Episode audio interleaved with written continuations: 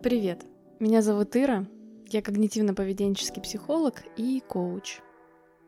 Вся моя жизнь — это большое исследование о том, как жить и чувствовать себя лучше. И в этом подкасте я хочу поделиться с вами тем, что я уже узнала. И как благодаря этому можно в лучшую сторону изменить качество своей жизни здесь и сейчас.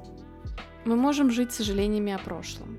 Мы можем делать постоянно ставку на будущее но ведь э, сама жизнь — это то, что происходит именно сейчас. И я очень хочу, чтобы как можно больше людей стало хоть чуточку счастливее именно сегодня.